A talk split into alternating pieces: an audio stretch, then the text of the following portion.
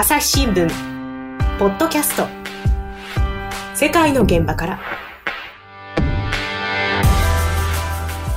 朝日新聞の神田大輔です。え今回はですねインドはニューデリーにいます。奈良部武記者と回線をつないでいます。奈良部さんよろしくお願いします。よ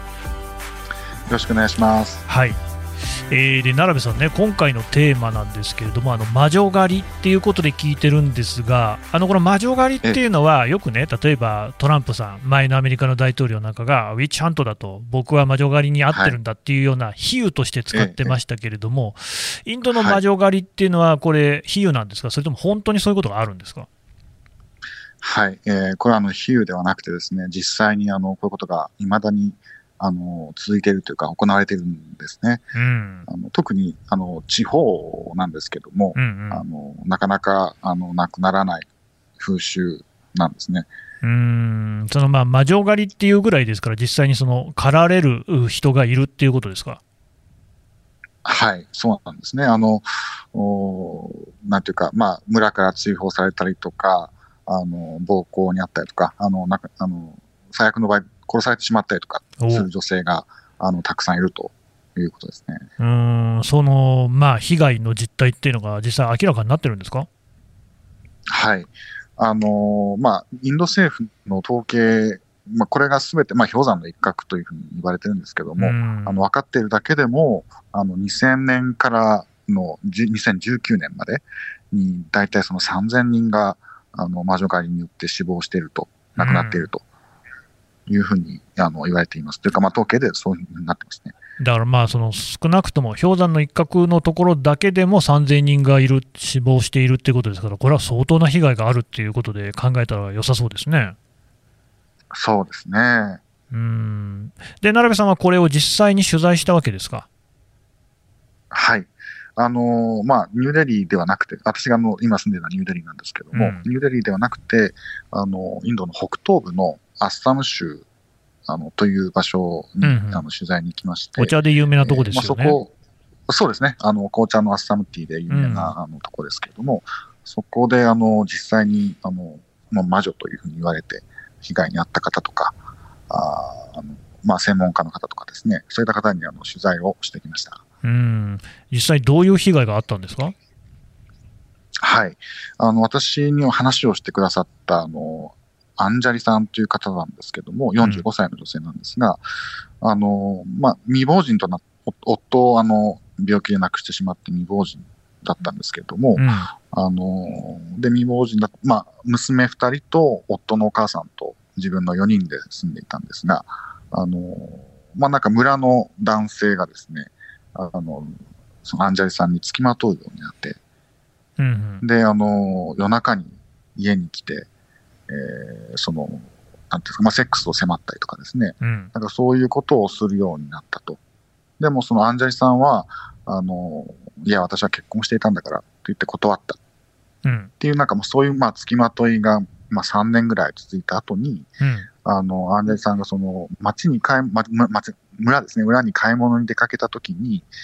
あの、その男の人、男と、その知人がですね、あの、6人ぐらいで、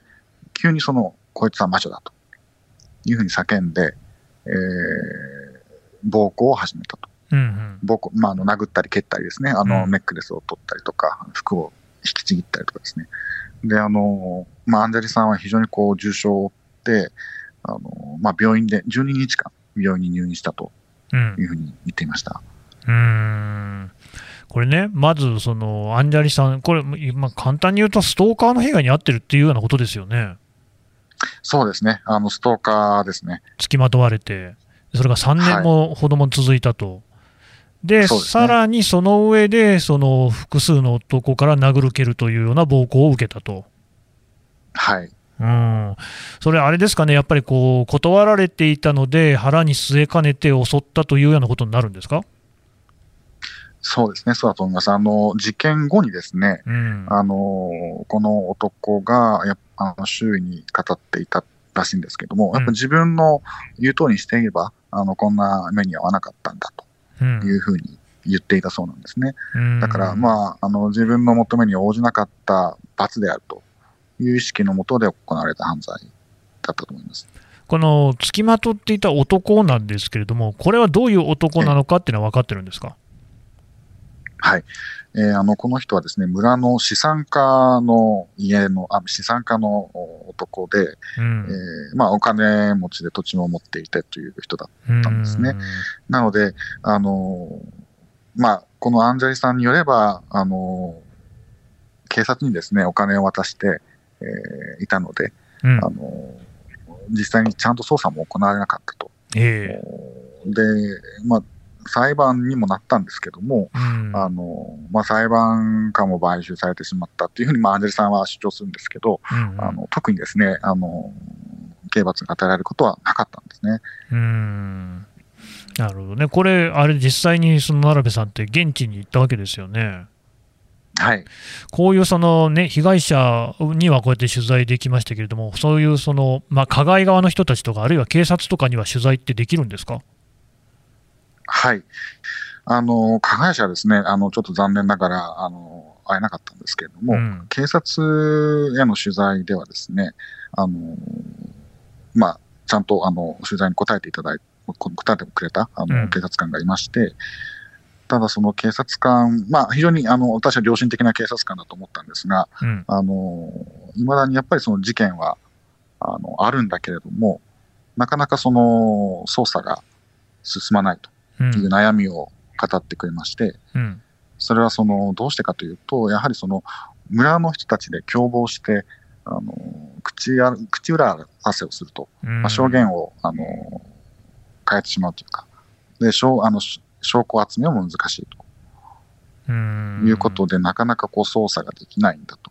で、まあ、監視カメラとかがあればまあ別なんですけれども、なかなか村にあの監視カメラ設置されている状況ではないので、まあえー、なかなか難しいんだというふうに。こぼしていました。うん。でまあ、そのさっきね、3000人が死亡って話もありましたけれども、今回ね、この方は、まあ、その不幸中の幸いというか、命を取られるところまではいかなかった。そうですね、この方はあの、まあ、入院だけで、まあ、だけではないですけど、入院入院するだけで済んだと、ね、ただ、まあその、それこそね、えー、3000人という数字、まあ、それでも少ないっていう話もあるようですから、聞くと、まあ、この方のケースっていうのは、まあ、なんというか、インドで決して珍しくないというか、このほかにも同じようなことがいっぱい起きているっていうふうに考えたらいいですか？そうですね、あのこういったケースは他にもあのアッサム州以外でも、あのあるというふうに聞いています、うん。これね、どういう背景でこういうことが起きるんですか？はい。あのまあ、いろんなこういった魔女狩りを研究している研究者があのいるんですけども、うん、あのそういう人たちに聞くとですね、えーまあ、伝統的にはその病気が流行ったり、まあ、今コロナがありますけど病気が流行ったりとかあの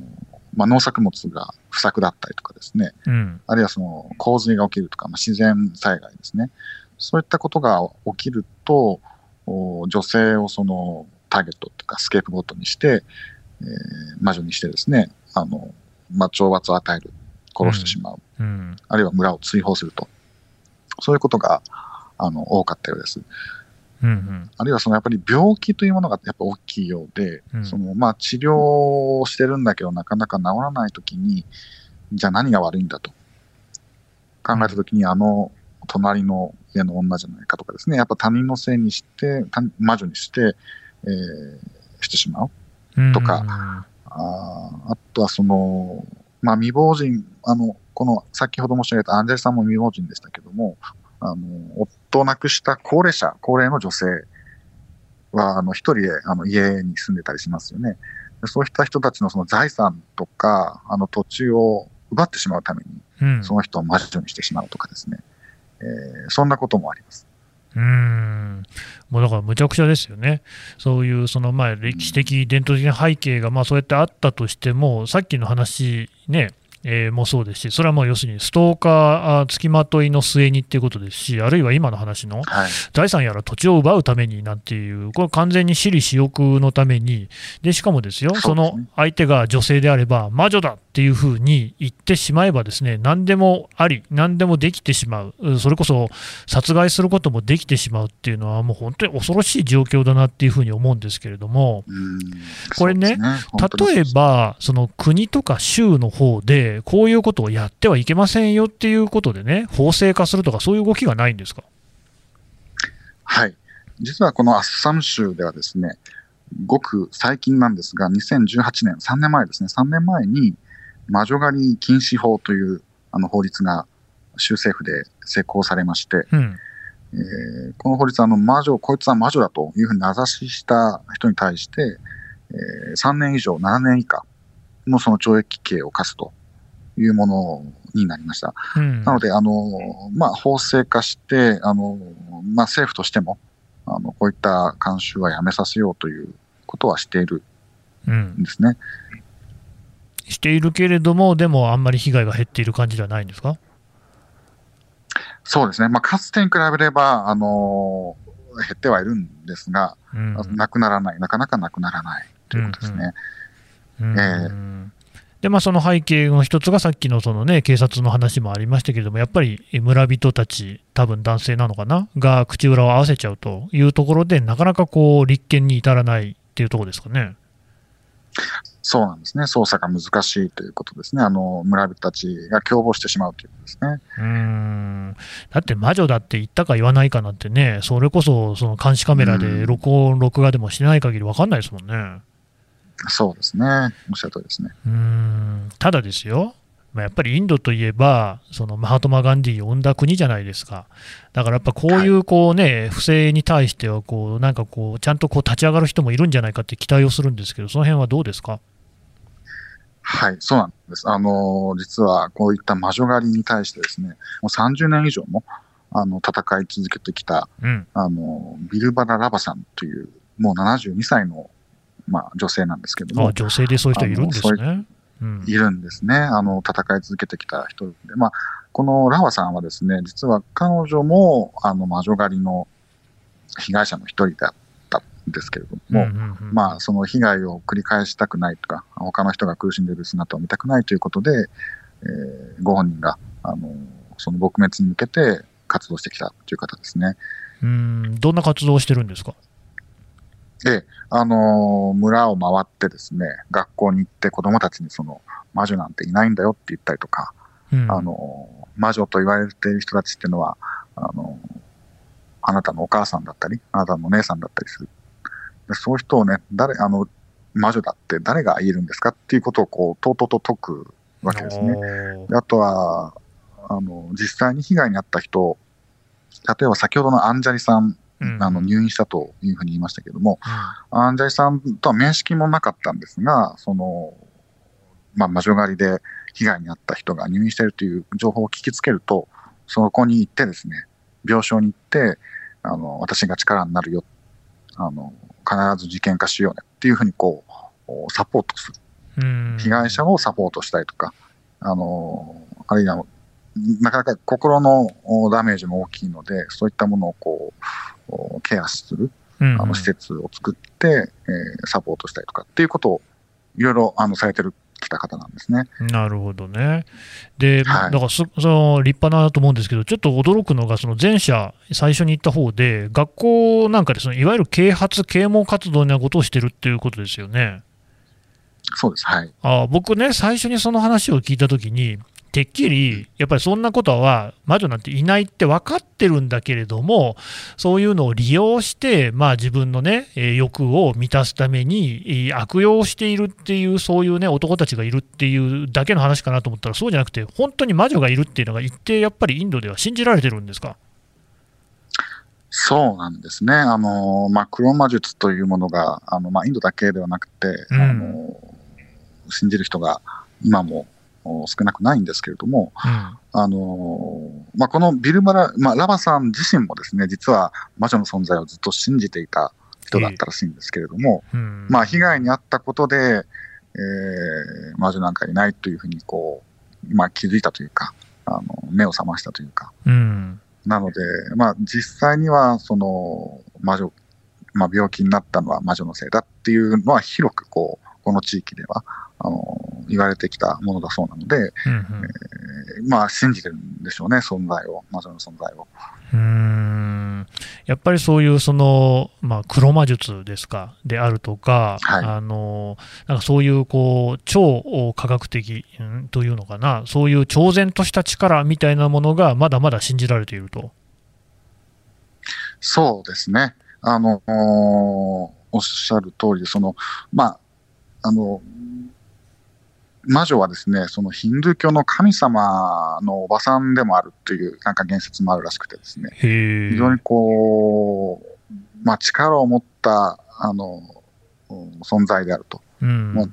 あ悪いことをするだけじゃなくて、まあ、聖なる力を持った存在でもあるというふうにも信じられているようでして、うんうん、えー、なかなかそこは難しいところなんですね。なんていうか、あのまあ、悪だけではないというか、その、ね、恐れる崇拝の対象でもあるっていうところなんですよね。朝日新聞ポッドキャスト。世界の現場から。質問ドラえもん。我が家の朝は質問から始まる。ガリレオ・ガリレイが観測した惑星は？どこだろう。身の回りのことや広い世界のことまでいろんな質問が毎朝君のもとへ。土星だって。毎朝のワクワクが未来を開く。朝日新聞。いやだから僕もそのヒンズー教なんかのですね知識は全然ないんですけれども、やっぱりヒンズー教のその世界の世界観の中だと、そういうこともやっぱりあるわけなんですかね。そうですね、まあ、ヒンドゥー教のその教義に魔女というのが出てくるわけではないんですけれども、あそれは違うんだ、うん、えー、ただ、まあ、あのなんていうか、いろんなものにそういう、あの、冷静みたいなものが宿るとか、うん、あの、まあ、すべて、まあ、川が神だったりとか、太陽が神だったりとか、あの、非常にこう、いろんなものに、うん神なるものを見出すというか、なるほど、ね、なんかそういうその文化はありますね。まあそこら辺は日本もね、八百万の神なんていう神道のね、考え方もあるから、親和性はあると思うんですが、ただね、ちょっと一個気になったのが、さっきのその奈良部さんの話だと、まあ、背景のところでね、まあ、やっぱり伝統的に見ると、病気であるとか、不作、洪水とかね、そういうことで、その女性が魔女っていう形でね、スケープゴートになると、その災いの責任を取らされるっていう話だったじゃないですか。そうですね、はい、ただね、まあ、洪水とかはその自然現象だから今も起こると思いますけれども、少なくとも病気なんかに関しては、それこそね、コロナの時にもインドっていうのは、ワクチンを自分の国で作るような、そういうこう技術力もあるわけじゃないですか。まさすがに昔のように病気ですぐ人が死ぬっていう状況ではないのではないかと、つまりお医者さんがいるじゃん、医療施設に行けば、そんな魔女なんていうものはありえないんだよっていうことが分かりそうなもんなんですけど、そういうふうにはならないんですか？はい、そうなんですね。あの、実は、なかなかあの、医療設備がですね、こういう農村部では十分に行き渡ってないところがまだありますので、うん、えー、なかなかこう、治療、適切な治療が受けられないという人が多いんですよね。うんうん、で、やっぱりそういう場合、あの、どうしてもですね、村にあの、王者、まあ、現地の言葉で王者、まあ、祈祷師がいまして、うん、えー、まあ、病院に行けない、その科学近代医療が受けられない代わりに、その村にいる祈祷師にですね、あの、見てもらうと。うん、いうことが、まだ、あの、続いてるんですね。まあ、あの、全体ではないんですけども、まだ続けてる人がたちがいると。いうことなんですね。そうすると、じゃあ、その、まあ、病気になった時には、お医者さんもいないし、とりあえず祈祷師のところに行って、お祈りをしてもらうってことですか？そうですね。あの、お祈りをしてもらったりとかですね、うん、実際にその、なんていうか、あの、まあ、コロナには、あの、ペパーミントが効くよとか、うん、あの、あの、まあ、牛の父の出が悪い時には猿の骨がいいとか、そういうあの、なんていうか、あの、治療薬みたいなものも、祈祷師は患者に、患者というか、あの、来た村人たちに出したりするんですね。うんうん、えーなので、それが、まあ、実際に効くと信じているということですね。なるほど、ね、えー、非常にこう、感謝されて、尊敬されている人のようです、祈祷師は。まあね、そこら辺はその伝統風俗っていうものあるでしょうから、一概に否定もできませんが、ただこ、ねえー、この祈祷師の人たちと魔女っていう現象に関しては関係があるんですか？はい。あのー、そうなんですね。あの、祈祷師がですね、あの、魔女を指定する、魔女を指名するということが非常に多いらしくてですね。えーまあ、それはその、祈祷師の治療がうまくいかないことによって、その、不満を訴えられて、うんえーいや、それは自分のせいじゃないと。あの、あいつが魔女だからだっていうふうにこう責任転嫁をしたりすることもあるらしいんですけれどうも、んうん、あの、そういうその祈祷師、まあ多くが祈祷、多くの祈祷師が男、男性なんですけれども、うん。その男性が、あの、他の村人の女性を、あの、魔女に指定するとうん。いうことが、あの、続いてきたそうなんですね。うん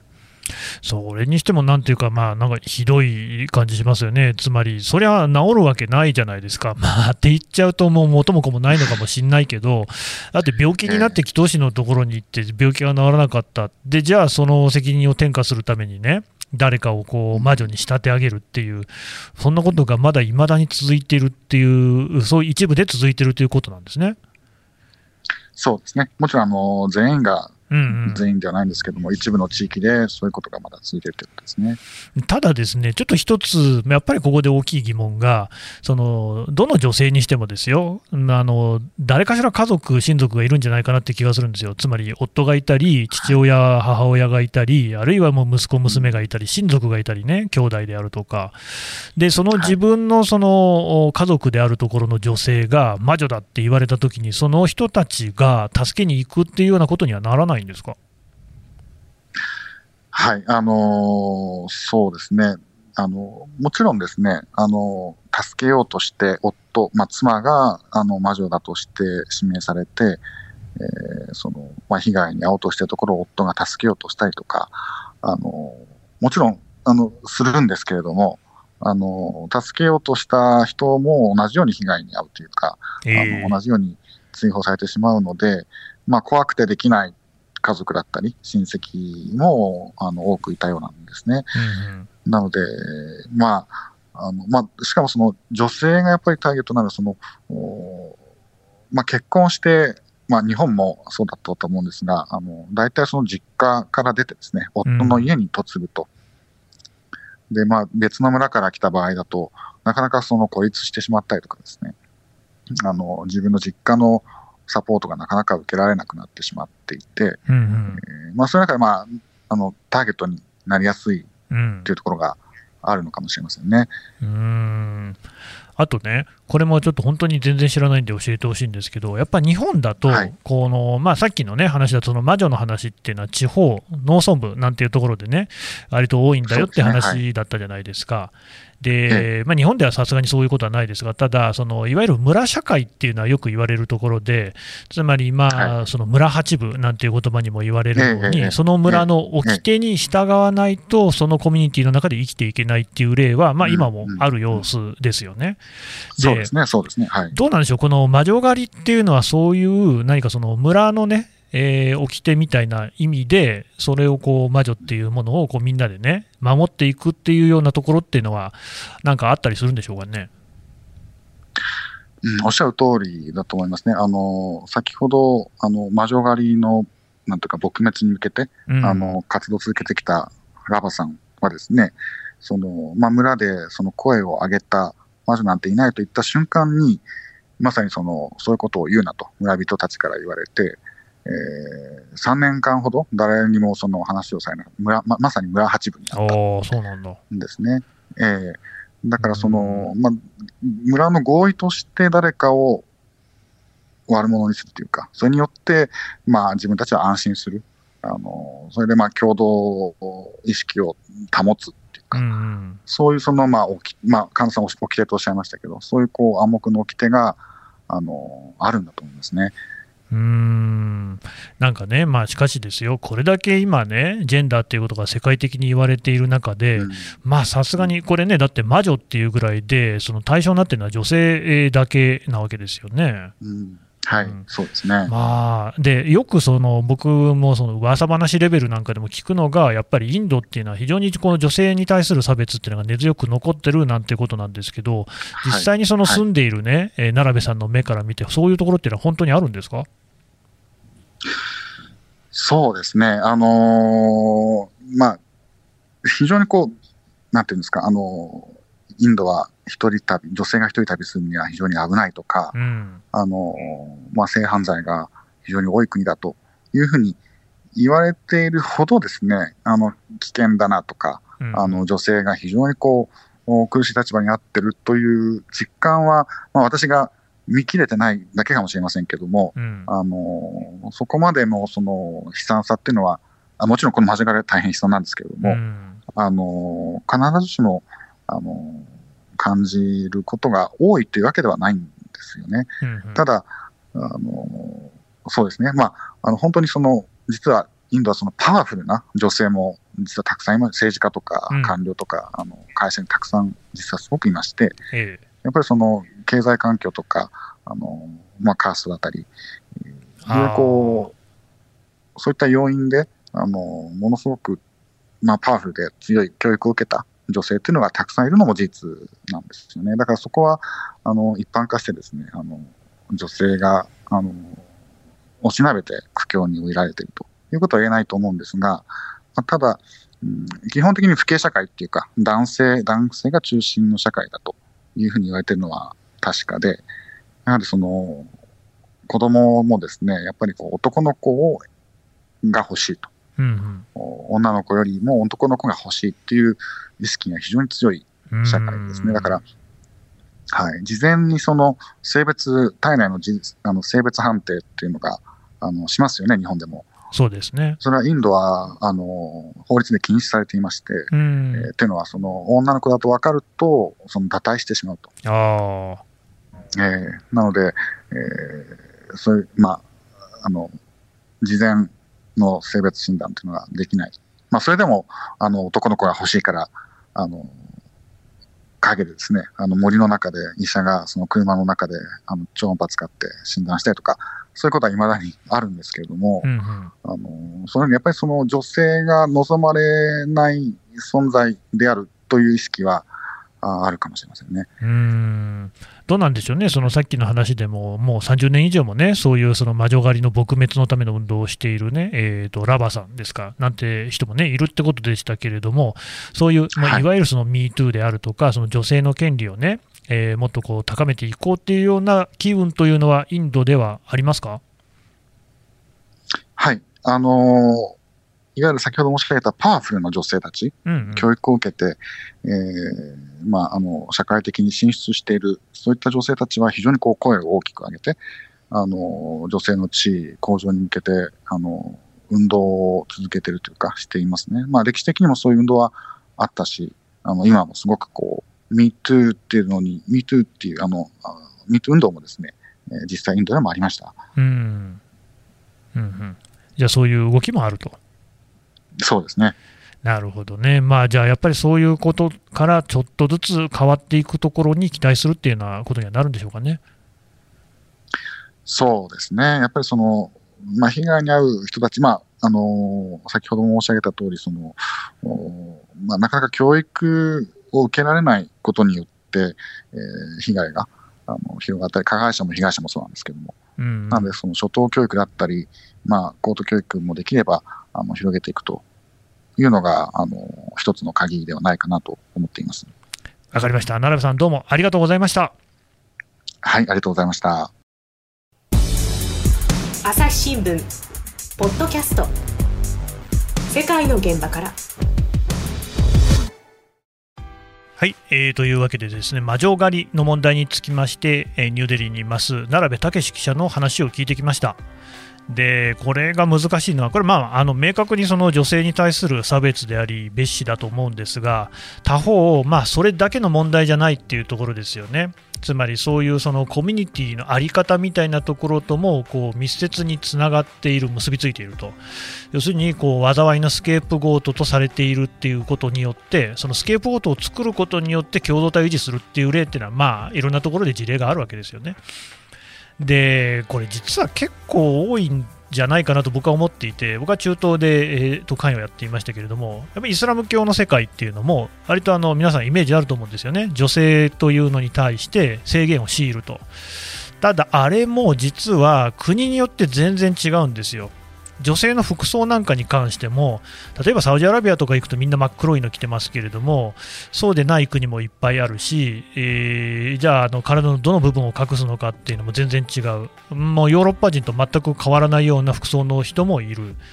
よくよくこう調べるとですね聞いてみるとやっぱ各国の風俗風習文化みたいなものと密接に結びついていてそれをまあなんかその服装なんかに反映しているっていう例が多いようなんですよね。なので、まあ、どういうことにしてもその全てがですね、えー、女性差別だっていうだけの問題じゃない、つまりそっちのその風俗の問題みたいなものにも立ち入らないと話が進んでいかないっていうのがすごく難しいところだと思うんですよね。でじゃあ、そうするとその文化みたいなものを壊すことにならないかって話にもなってくると。だから、まあ、こういうところっていうのはもうあの簡単にいやそれはだめだって言って終わる話ではないのでおそらく社会全体がやっぱりこう意識を変えていかなきゃいけないそういうことがインドにできるかっていうところがですねおそらくは一つポイントなんだろうなというふうに思います。朝日新聞ポッドキャスト朝日新聞の神田大輔がお送りしました。それではまたお会いしましょう。この番組へのご意見ご感想をメールで募集しています。ポッドキャストアット朝日ドットコム。P o d c podcast アットマーク朝日ドットコムまでメールでお寄せください。ツイッターでも番組情報を随時紹介しています。アットマーク朝日ポッドキャスト。朝日新聞ポッドキャストで検索してみてください。